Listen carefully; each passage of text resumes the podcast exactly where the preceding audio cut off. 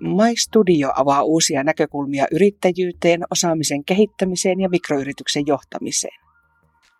Näissä podcasteissa kurkistetaan mikroyrittäjien arkeen ja mikroyritysten yhteiskunnalliseen vaikuttavuuteen. Ääneen pääsevät professorit, tutkijat, mikroyrittäjät ja yrityspalvelutoimijat. Morjens, tämä on podcasti kurssilta Vaikuta kartoilla. Äänessä Ossi Kotavaara ja linjoilla Terhi Alahulkko ja Aleksi Nivala myöskin.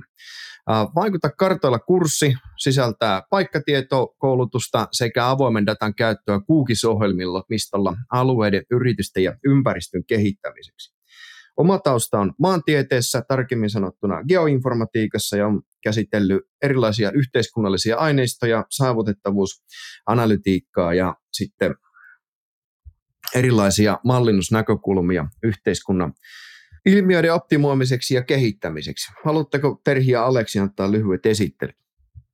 No joo, tota, tosiaan Terhi Alahulkko ja mulla on myöskin taustaa tuolla maantieteen puolella, eli Oulun yliopistossa toimii tällä hetkellä tutkijana ja tota, mulla on taustaa enemmänkin tuolta luontopuolelta, eli on luonnonmaantieteilijä taustaltani ja, ja tota, on on tehnyt tämmöistä paikkatietoanalytiikkaa sitten enemmänkin tämmöisistä luonnon ilmiöiden näkökulmasta ja tarkastelu esimerkiksi eliölajeja ja sitten tämmöisiä ekosysteemipalveluja, eli luonnon ihmiselle tarjoamia hyötyjä.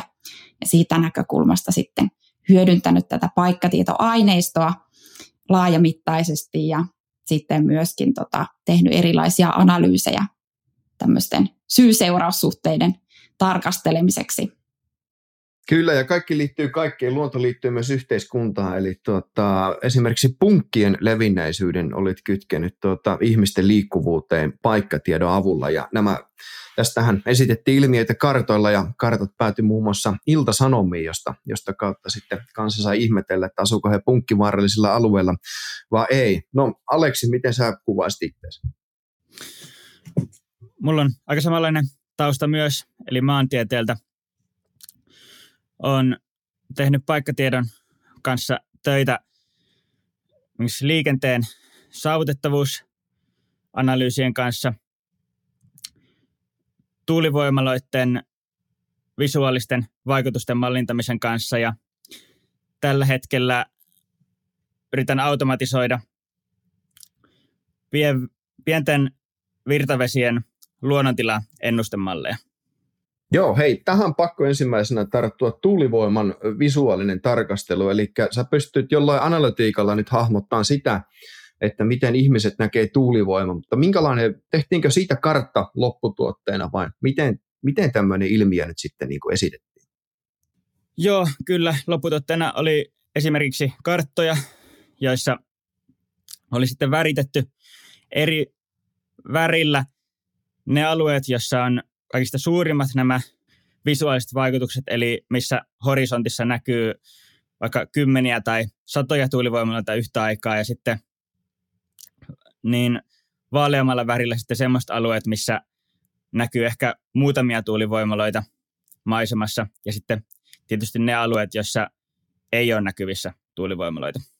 Joo, tämä on erittäin mielenkiintoista. Ehkä itse tässä lämmitellään aihetta käyntiin, niin näkisin, että Kartta on varmaan semmoinen teema, että moni meistä on lukenut tiekarttaa tai, tai suunnistuskarttaa tai sitten, sitten katsonut erilaisia sääkarttoja tai vaikka, vaikka vaalikarttoja, että miten on äänestelty, mutta lintuperspektiivistähän siinä, siinä maailmaa katsotaan ja joku voi olla kunnan, kunnan sisäinen kartta, että mistä löytyy kunto, kuntoratoja tai vaikka sitten esitetään, että minkälaisia palveluita maakunnasta tai seutokunnasta löytyy tai sitten monia, monia eri näkökulmia. Ja nyt tässä kurssilla ollaan tämmöistä kurssikuvausta tehty ja väitetään tähän, että nykyään lähes kuka tahansa voi luoda tai julkaista oman kartan ja saada sille laajan näkyvyyden. Ja oikeastaan kurssin tavoitteena on se, että Google-ohjelmisto on ilmainen paikkatieto-ohjelmisto ja sitten on paljon avointa, avointa paikkatietoa, helposti käytettävissä olevaa paikkatietoa yhteiskunnassa saatavilla Ja samalla lailla kuin PowerPointilla voi tehdä verrattain helposti erilaisia graafisia esityksiä, niin näistä valmista aineistoista pystyy ilmiöitä esittämään kartolla. Ja nyt, on, nyt kurssin tavoitteena on saada nämä välineet laajasti kaikkien ihmisten käyttöön. No sitten, jos mietitään, että mitä varten tämä kurssi on, tätä kurssia ruvettu tekemään ja kenelle tästä voisi olla hyötyä. Ehkä mun mielestä tämän kurssin anti on se, että no ensinnäkin tämä on tämmöisille ilmas, ilmaisille ohjelmille, ilmaisille aineistoille, tai ehkä semmoinen matalan kynnyksen, että ei tarvi olla niin kuin täysammattilainen, vaan voisi silti päästä niin matalalla kynnyksellä tekemään jotain tämän tyyppisten datojen kanssa. Ja sitten ehkä toisekseen, niin tämä voi olla sellaiselle ihmiselle, joka niin jotenkin tekee työtä tämän aiheen liepeillä. Ehkä on jotain tietämystä tai ei, mutta niin tarvitsisi tavallaan semmoista pientä, pientä treeniä asian suhteen ja siihen, että joku näyttäisi, että, että miten tästä asiasta edetään toiseen. Ja sitten ehkä vain ihmisiä, joita niin vapaa-ajan asioiden kautta kiinnostaa vaikka haluaa tehdä johonkin karttaesityksiä tai niin vaikka jotain paikannus GPS-dataa haluaa käsitellä, niin tästä ainakin saa hyvät lähtökohdat tältä kurssilta, jonka perusteella voi sitten omia, oman mielenkiinnon ja tarpeiden mukaan niin jatkaa haluamansa suuntaan. Vai mitä mieltä teidän toiset määrittelisi tämän asian? No joo, siis ilman muuta just tämä, että tämä on ilmainen ja, ja tota, ö, tai siis tää, tavallaan, että mi, miten ilmaisia datoja voi käyttää ja ilmaisia ohjelmia voi käyttää. Et siinä mielessä just se matala kynnys, että tota, lähtisi kokeilemaan sitä. Ja ehkä vähän heitä sellaista haastettakin, että et, et katsoo vaikka, että miten siellä vaikka omassa työssä tai jossain, että jos, jos pystyisi visualisoimaan jonkun asian kartalle, että vaikuttaako se oikeasti, pystyykö vaikka jossain palverissa tai jossain tota, tilanteessa, jossa heitätkin sen ilmiön kartalle sen sijaan, että sä näyttäisit se vaikka Excelissä tai jossain taulukkomuodossa sen tiedon. Et pystyisikö sillä lisäämään ehkä siellä sitä vuorovaikutusta siellä, siellä tota, omassa organisaatiossaan, että tota, hiffaisiko ihmiset jotenkin paremmin sen, että, että miten tämä ilmiö nyt niin kuin esiintyy, jos sen on laittanut kartalle. Ja tota, et kokeilisi vaikka sitä, että lisääkö se oikeasti sitä tietoa, että pystyykö sen avulla avulla tekemään jotain vielä niin kuin lisää semmoista tavallaan siihen, siihen omaakin tekemiseen, että kun alkaa, alkaa laittaa niitä asioita sinne kartalle, että miten se vaikuttaa sitten siinä omassa työssä tai harrastuksissa tai jossain, että saako niin kuin enemmän irti siitä tiedosta. Että semmoista niin kuin ehkä kannustaisin ihmisiä, että, että lähtisi rohkeasti testaamaan semmoisetkin, että nyt tuossa kurssillahan käydään videoina läpi näitä että tota, jos joku ajattelee, että, että tota, ei, ole, ei ole vaikka tekniikan ihmelapsi tai muu, niin, niin ehkä sen videon avulla pystyy sitten helposti seuraamaan sitä, sitä että mistä klikkaillaan ja miten tehdään. Että jos, jos kammoksuu vaikka tämmöisiä lähtökohtaisesti tämmöisiä ohjelmia, niin, niin ehkä sitten on se matalampi kynnys, kun joku näyttää ihan konkreettisesti. Ja sitten just se, että tätä voi tehdä joustavasti. Että tämä ei ole nyt semmoinen, että, että nyt kun tämä julkaistaan tämä kurssi, niin niin tota, sä voit tehdä tätä omaan tahtiin, että jos sulla on vaikka vähän kiireisempää aikaa, niin sit voit jättää sen hetkeksi sinne odottelee ja sitten taas jatkaa, jatkaa kun on itsellä semmoinen hyvä sauma, sauma tehdä sitä kurssia, että, että semmoinen joustavuus siinä sitten vaikka oman työn tai, tai jonkun perheelämän tai muun ohessa sitten voi, voi sitä kurssia suorittaa. Kyllä, Aleksi ja Terhi summas erittäin hyvin kurssin tavoitteita tavoitteita tässä ja itse mietin justiin tätä kanssa, että Googis-ohjelmisto on ilmainen, se on meillä kurssilla käytössä englanniksi, mutta jos sitten ehdottomasti haluaa, niin voi olla jopa niin, että voi vaihtaa sen suomeksi. Englanniksi käytettäessä löytyy sitten tuolta ihan googlaamalla helposti kaikenlaisia vinkkejä ja niksejä sen ohjelmiston käyttöön. Ilman muuta suosittelen tämän takia käyttää englanniksi. Monet tämmöiset ammattimaiset paikkatieto-ohjelmistot, niin vuosilisenssi maksaa tuommoisen hyvän, hyvän käytetyn henkilöauton verran, ja Google-ohjelmista tosiaan täysin ilmanen ja pyörii käytännössä, jos on semmoinen, niin kuin, jos sanotaan, että nykyaikainen läppäri tai tietokone löytyy, niin sen, sen voi laittaa siihen.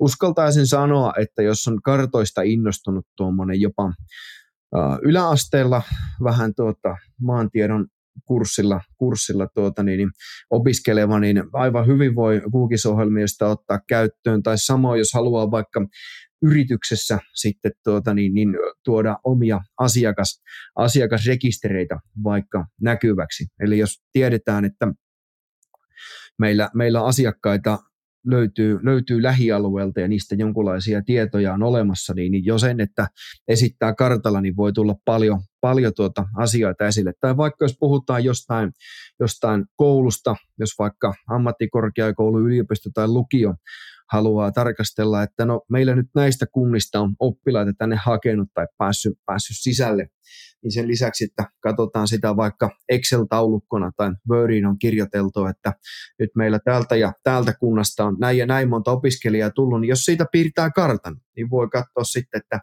mistä, mistä alueelta meidän, meidän tuota, oppilaat tänne, tänne hakeutuu ja vaikka voi miettiä, että pitäisikö mä nyt sitten panostaa nyt tämän, tämän koulun markkinointia erityisesti, erityisesti jonnekin.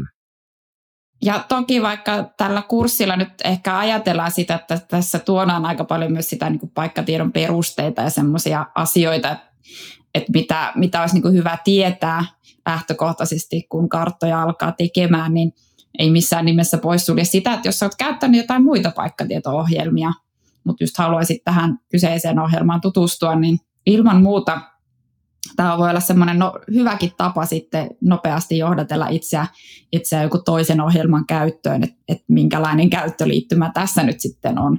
Et siinä mielessä tota, ei, ei niin kuin tarkoitus ole se, että, että vaikka tietäisitkin jo paikkatiedosta jo paljon ja olisit sitä käyttänyt työssäsi, niin, niin tota, tässä nyt ainakin saa varmaan semmoisen hyvän johdatuksen tähän, tähän Kuukis-ohjelmaan, jos se, se ohjelmana kiinnostaa. Kyllä. Ja videot me on pyritty rakentamaan tosiaan sillä lailla, että ne pystyy ihan perässä klikkaamalla menemään läpi ja kaikki käänteet on selitetty siellä varsin seikkaperäisesti ja rauhallisesti niin, että, niin, että tuota, niin, niin ei, ei tarvitse olla, olla missään määrin minkään, millään tavalla asiantuntija, että jos tämmöinen niin PowerPointin tai tai tuota, Wordin ja Excelin käyttö on semmoista niin kuin luontevaa, niin väittäisin, että noit, noiden videoiden kautta tuon paikkatieto-ohjelmiston käyttöönotto sujuu oikein mukavasti. Sitten rohkaisisin siihen, että meillä on totta kai kurssin tämmöiset esimerkkiaineistot annettu valmiiksi sinne kurssiympäristöön, että kaikki, kaikki materiaali löytyy verrattain jouhevasti, mutta sulla on sen oman organisaation, on se sitten vaikka tuota kunta tai maakunta tai e, iso yritys tai, tai sitten mikroyritys, pieni tai keskisuuri yritys tai sitten toimit, toimit konsulttina tai, tai sitten haluat vaikka, vaikka toimit tutkijana ja haluat tuoda, tuoda erilaisia ilmiöitä kartoilla esiin ja sulla on jonkinlaisia omia aineistoja, niin, niin ne samat ohjeet, mitä siellä on annettu, sopii verrattain hyvin, hyvin sitten sillä että vaihdat vaan erityyppiset aineistot sinne käyttöön ja toimit samalla lailla ja vähän, vähän ohjeita soveltaen. Eli tuota, niin, niin, jos, jos vaikka, vaikka haluat, haluat oman organisaation aineistoja käyttää, niin niitä kannattaa tuohon kurssille vaikka johonkin kansioon varata valmiiksi ja sitten lähteä sieltä rohkeasti kokeilemaan, että no mitä, mitä tästä seuraa. Että monesti tuommoisten aineistoja jo pelkästään itselle visualisoinnista sitten lähtee syntymään uusia ajatuksia, että minkälaista kaikkea tietoa sieltä on irrotettavissa. Tervetuloa meidän Vaikuta kartoilla kurssille ja toivottavasti pidät harjoituksista. Mikä tässä oikeastaan on sitten avainsana, niin paikkatieto. Eli jos kartoille tuodaan tietoa, niin sillähän pitää olla jonkunlainen sijainti. Ja sitten heittäisin nyt teille, miten itse näette, että mitä on paikkatieto? No mun nähdäkseni paikkatieto on mitä tahansa tietoa tai dataa, jolla on sijainti. Joo, just, just tästä, että, että, tota, että paikkatieto on tosiaan tämmöistä tietoa, jolla on se sijainti, mutta sitten tavallaan myöskin se, että sille sijainnille on sitten liitetty jotain tämmöistä ominaisuustietoa. Että se tavallaan se sijainti kertoo jostain, että siinä voi olla tieto vaikka siitä, niin kuin, no itsellä voisi olla vaikka jostain kasvilajista tai, tai sitten vaikka jos siinä sijainnissa on tapahtunut jotain, että siitä on tavallaan tietoa, että mitä siinä sijainnissa on, on tarkalleen ottaa. Ja sitä tietoa voi olla aika paljon kaikenlaista. Että siinä, siinä siinä tosiaan voi olla, olla monenlaista tietoa kerättynä siitä tietystä sijainnista.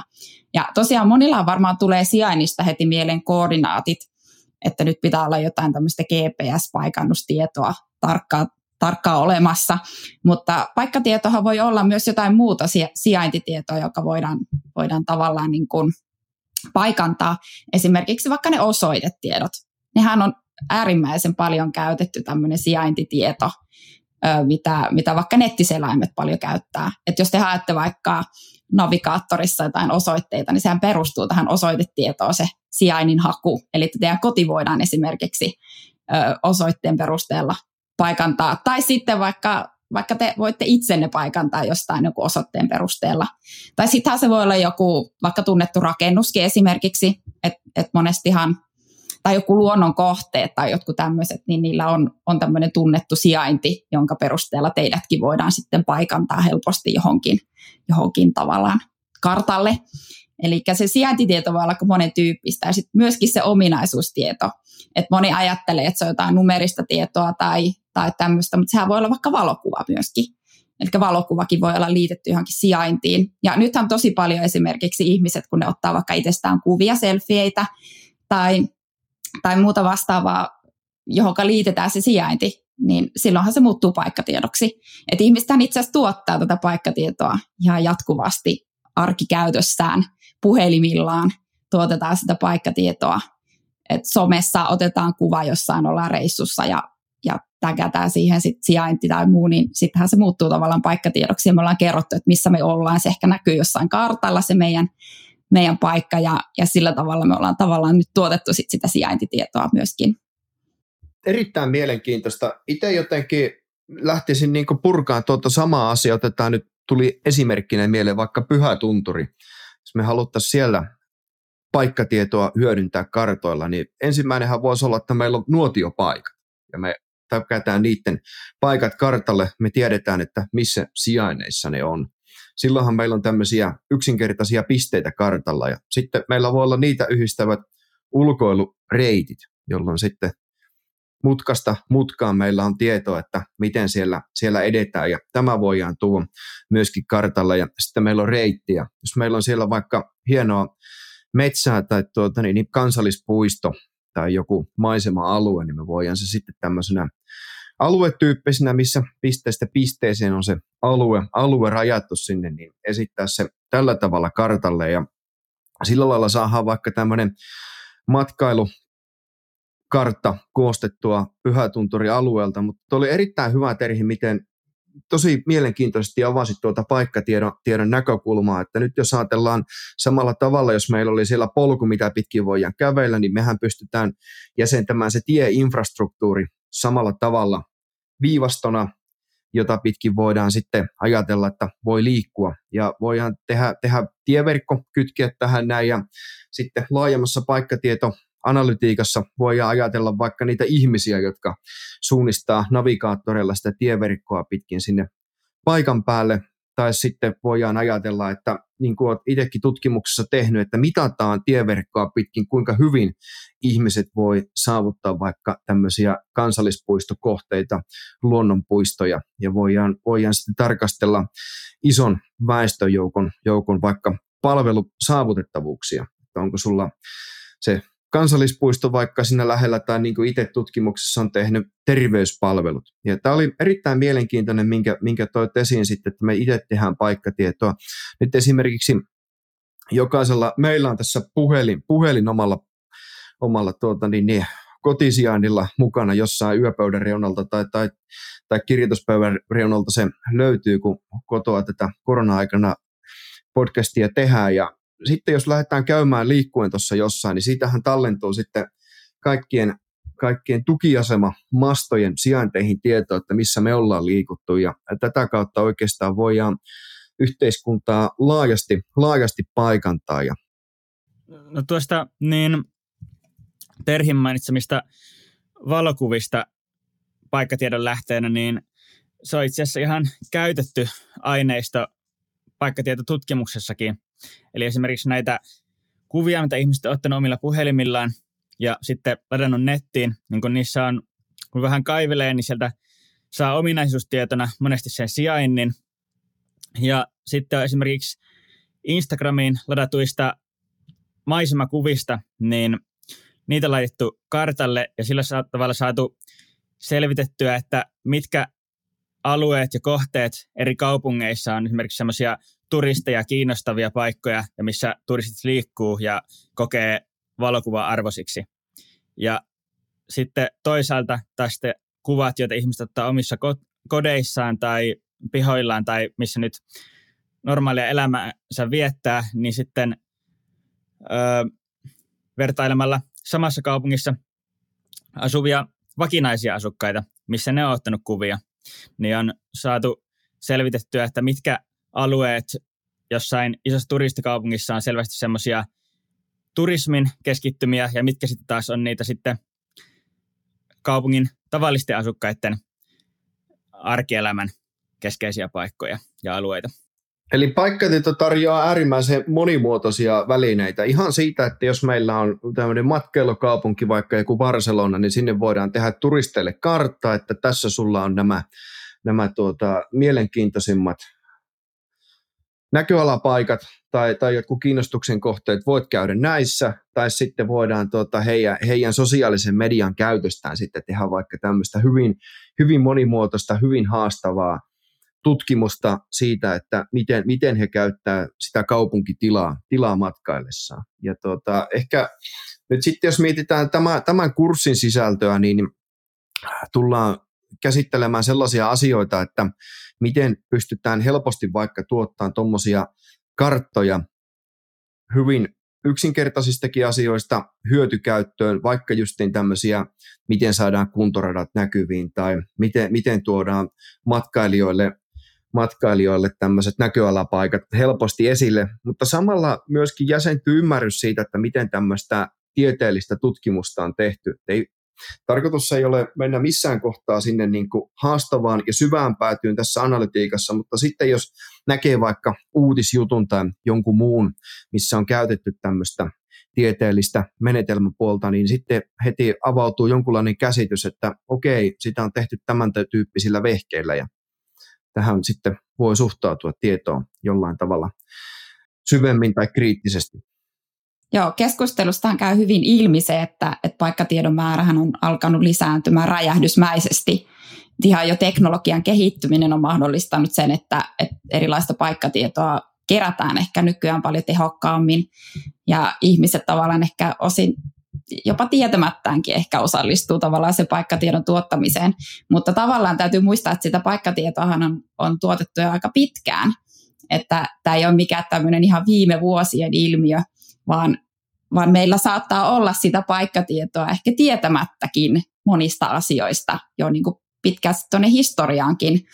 Että tota, monesti tuntuu, että ehkä kaikki ei välttämättä edes ihan hoksaa, että, että heillä saattaa olla vaikka paikkatietoa jossain rekistereissä ö, tallennut, tallennettuna. Ja tota, tavallaan se, että, että mitä tällä niin kuin tiedolla sit voi tehdä, niin se on ehkä varmaan tämän niin kuin kurssinkin yksi tämmöisiä keskeisiä asioita, että voidaan miettiä sitä, että jos teillä on vaikka joku, joku rekisteri tai teiltä löytyy jotain sijaintitietoa tai osoitetietoa tai muita, muita niin että miten niitä sitten voisi hyödyntää sit siellä omassa työssään tai vaikkapa harrastuksessa tai muussa, että, että monesti ihmisillä on sitä paikkatietoa, mutta he ei vaan ehkä tiedä siitä tai ole kovin tietoisia siitä, että sitä voisi ehkä käyttää. Ja just tämä, että, että nyt kun on tämmöisiä avoimia ilmaisia ohjelmia tullut käyttöön, eli tämä ei ole enää tavallaan tämmöisen niin kuin kalliiden ohjelmien ja tämmöisen niin kuin ehkä tutkijoiden tai, tai organisaatioiden yksinoikeus tehdä näitä karttoja. Että nykyään periaatteessa kuka tahansa voi alkaa visualisoimaan vaikka sitä omaa paikkatietodataansa sinne kartan näkymään. Ja karttahan on oikeastaan se, jolla sitten tavallaan tulkitaan sitä paikkatietoa. Että vaikka meillä on sitä dataa siellä, se voi olla numerista aineistoa, niin sehän ei välttämättä siinä niin kuin näyttäydy vielä kovin niin kuin että sitä ei välttämättä saa kauheasti irti, mutta sitten kun me siirretään se sinne karttaan, niin itse asiassa karttahan on todella niin kuin tämmöinen tehokas keino sit havainnollistaa sitä, että miten se meidän paikkatieto nyt näkyy siellä tilassa.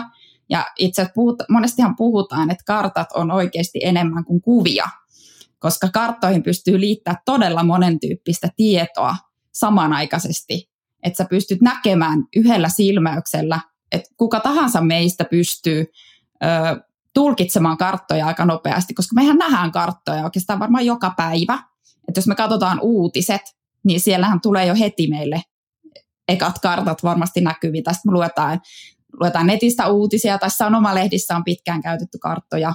Että on, niin kuin, tämä siis kartoillahan on niin kuin vuosisatojen tai tuhansienkin jopa historia, että, että ihmiset on tavallaan tottunut lukemaan niitä karttoja ja näkemään niitä ilmiöitä sieltä kartoilta.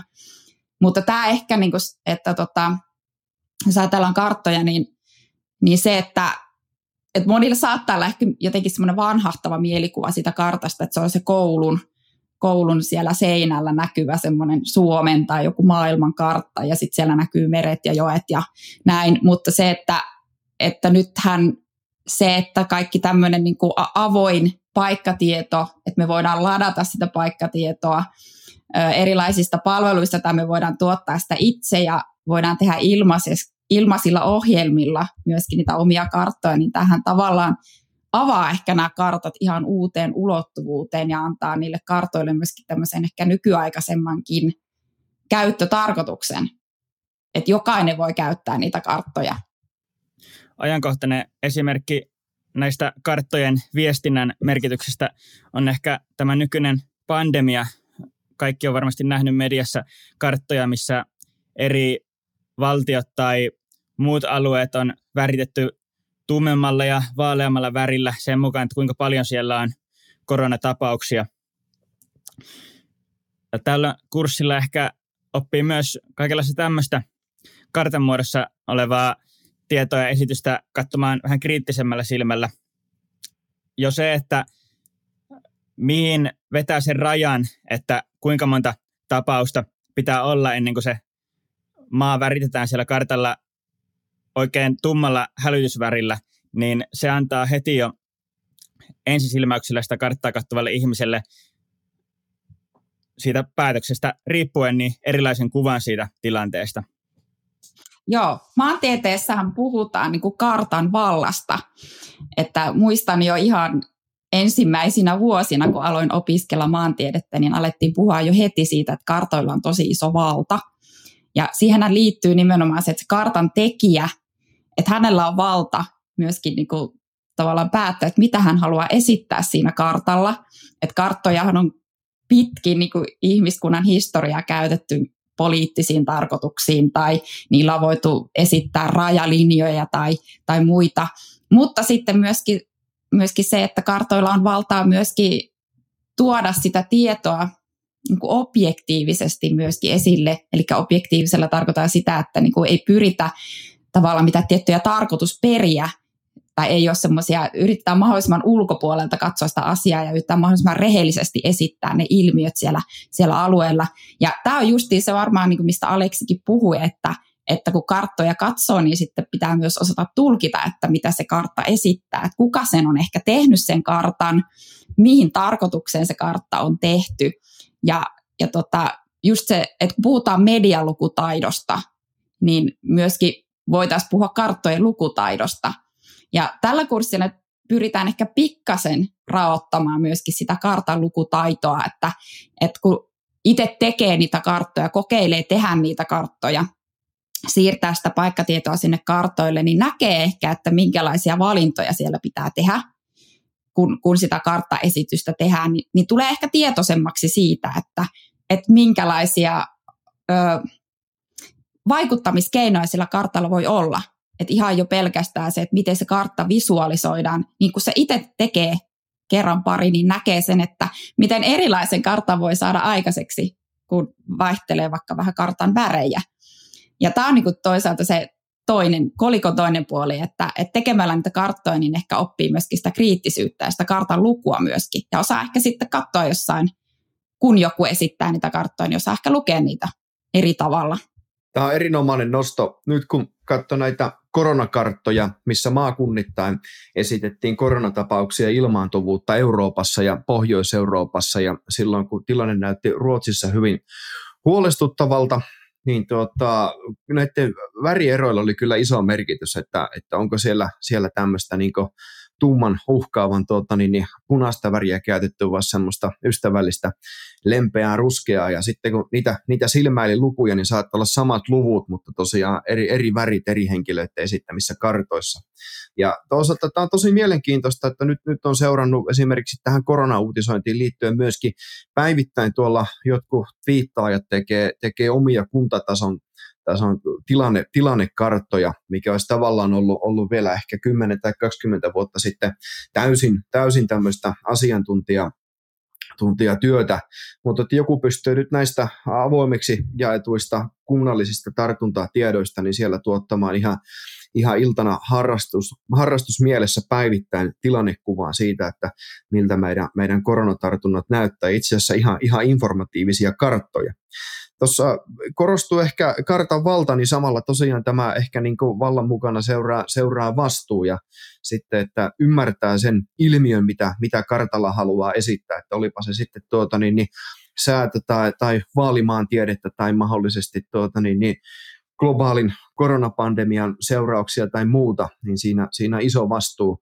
Sitten totta kai historia tuntee tosi paljon kaikenlaisia erilaisia propagandakarttoja, missä sitten tämmöisiä erilaisia karttasymboliikkaa on, on käytetty monella tavalla, piirretty sinne kaikenlaisia uhkaavia tuota, niin, niin, eläimiä tai muita, tai sitten korostettu oma, oman valtakunnan suuruutta. Ja tämmöinenkin kartta on tullut, tullut vastaan kuin ihan Suur-Suomen, Suur-Suomen kartta, missä, missä on sitten piirretty Suomen raja monella tavalla, ja tämmöisellähän niin yritetään luoda totta kai erilaisia poliittisia mielikuvia ja muita, ja muita, ja nämäkin tämmöisiä mielenkiintoisia historian, historian oikkuja sitten on. Vielä tuosta historiateemasta tuli mieleen, että missä kaikkialla voi olla paikkatietoa, niin esimerkiksi nyt jos meillä on tarkasti koordinaatteihin sidottua tietoa, niin, niin myöskin esimerkiksi jos on kuntia ja kunnilla on kunnan nimi, ja sitten tiedetään historiallisesti kuntien rajat, niin itsekin on käyttänyt 1880-luvulta alkaen vuosikymmenittäistä väestötietoa, mikä oli tämmöiseen kohtuullisen paksuun kirjaan sitten väestötaulukoina kirjoitettu. Ja sen tutkimusavustaja ystävällisesti lato Exceliin ja sitten kun siinä lukee kunnan nimi siinä ensimmäisenä siinä rivillä ja jonkun verran selvitettiin kuntaliitoksia, niin saatiin sitten oikeaan sen kuntaan liitettyä tämä väestötieto siitä kirjasta.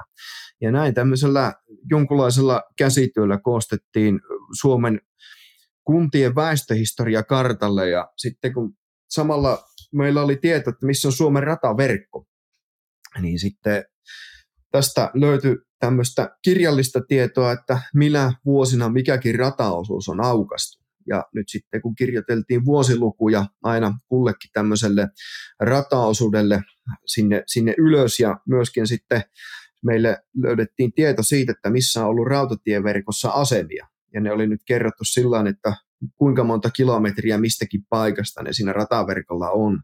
Ja näitä, näitä taulukoitiin ja liitettiin sinne, niin lopulta pystyttiin seuraamaan rautatieverkon verkon sitten laajenemista ja samalla Suomen väestöhistorian kehittymistä tässä mielessä. Ja tämä oli äärimmäisen mielenkiintoista, mutta hauskaa oli myöskin se, että suurin osa näistä meidän aineistoista oli kirjoitettu tämmöisiin historiallisiin kirja, kirjateoksiin, mutta me sitten digitaalisessa ympäristössä näitä pystyttiin analysoimaan. Ja tämä ehkä tämmöisenä historianäkökulmana. Joo, meinasin tuohon heti tarttuakin, että toi on ihan hyvä nosto, että, että vaikka tässä nyt hehkutetaan sitä, että paikkatietoa on nykyään tosi paljon saatavilla ja sitä on helppo ladata ja on tullut avoimia datoja ja näin, mutta siis useinhan voi olla se tilanne, että me ollaan kiinnostuttu jostain semmoisesta asiasta, mistä ei ole vielä vielä olemassa semmoista digitaalista paikkatietoa.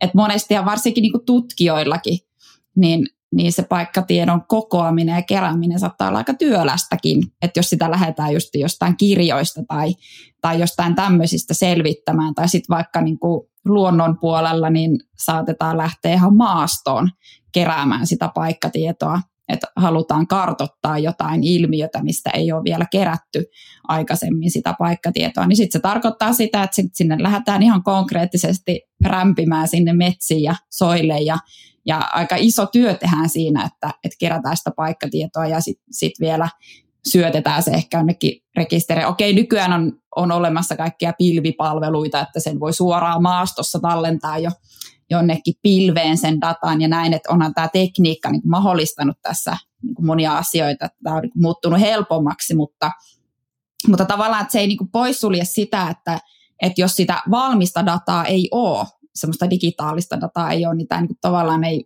ei poissulje sitä, etteikö sitä voisi sitten itse tehdä. Toki se voi olla vähän työlästä lähteä kaivelemaan jostain, jostain ja sähän voit muuttaa esimerkiksi vanhoja karttoja, voi myöskin skannata ja niitä voi sitten liittää sijaintiin ja muuta, että, että se, se ei tavallaan rajoitu se paikkatiedon kerääminen siihen, että mitä nyt jo on, on kerätty tai, tai näin, että, että sitähän voi aina sitten itsekin lähteä mielenkiinnon mukaan kokoamaan sitten jälkikäteenkin sitä dataa.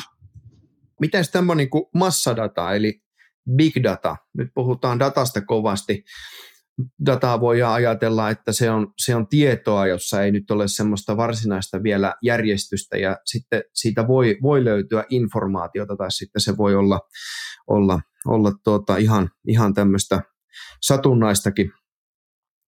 Mutta yksi esimerkki siitä, että miten, miten taas sitten, että nyt jos yksitellen itse käy kartottamassa nyt vaikka jotain retkeilyä tai jotain muita, niin tämä on aika selkeää, mutta sitten tätä paikkatietoa, jota pystyy hyötykäyttämään, niin sitä syntyy yhteiskunnassa jatkuvasti koko ajan.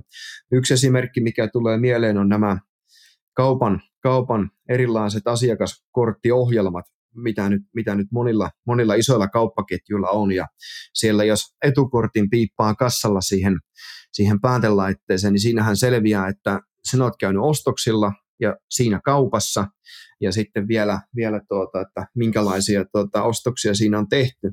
Ja kymmenet tuhannet tai sadat tuhannet ihmiset, kun tekee näin, ja sitten tiedetään kaupan toimipisteverkko, ja missä, missä näitä ostoksia tehdään, niin saadaan aika hyvä käsitys siitä, että miten vaikka erilaiset asiakkaat käyttäytyy. Ja Tämä on semmoista dataa, miten en ole koskaan nähnyt, mutta aika ymmärrettävästi, kun on, on tuota, näitä etukortteja ottanut käyttöön, niin on ymmärtänyt, että tässä, tässä melkoisen tieto, tietovarannon antaa käyttöön. Ja nyt tälläkin hetkellä siellä, siellä piippaillaan varmasti monilla, monilla kaupan kassalla etukortteja, syntyy koko ajan tämmöistä, tämmöistä aineistoa, josta nyt vaikka selviää, että miten meidän, meidän tota, eri, eri alueilla ostokäyttäytyminen tai muu muuttuu sitä mukaan, kun korona vaikka etenee ja talous muuttuu. Tai sitten jos haluttaisiin miettiä, että minne laitetaan uusi kaupan yksikkö, niin missä on ostovoimaisia asiakkaita tai missä mahdollisesti asiakkailla on liian pitkä matka,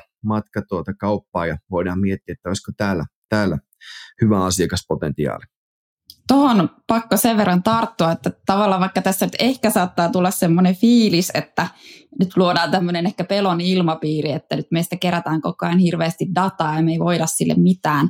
Mutta täytyy niinku aina muistaa se, että tähän liittyy aika iso vastuu myöskin tähän aineistojen keräämiseen, että tutkijoilla jo ihan sinällään niin meillähän on aika tiukatkin tämmöiset tietosuojavaatimukset siihen, että että jos meillä on vaikka henkilöaineistoa, että miten sitä voi varastoida siellä, mihin se voi tallentaa, että siinä se tietoturva säilyy ja, ja sitten, että mitä tietoja, että tutkijatkaan ei välttämättä saa ihan kaikkia tietoja käsiinsä, että, että monesti se yksilön suoja on kuitenkin tässä tosi, tosi tärkeä näissä aineistoissa.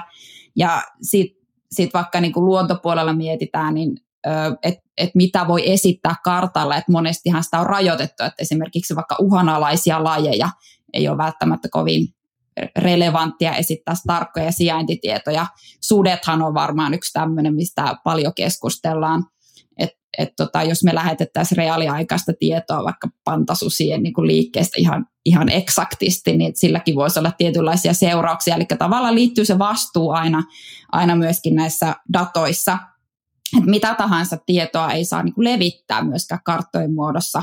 Että vaikka itsellä sattuisi olla jotain sellaista aineistoa, missä nyt on jotain henkilötietoja tai, tai jotain tämmöistä tietoa, mikä voisi ehkä olla riskialtista, niin, niin siinä liittyy myöskin tietenkin se vastuu, että millä tasolla sitä tietoa saa sitten julkaista.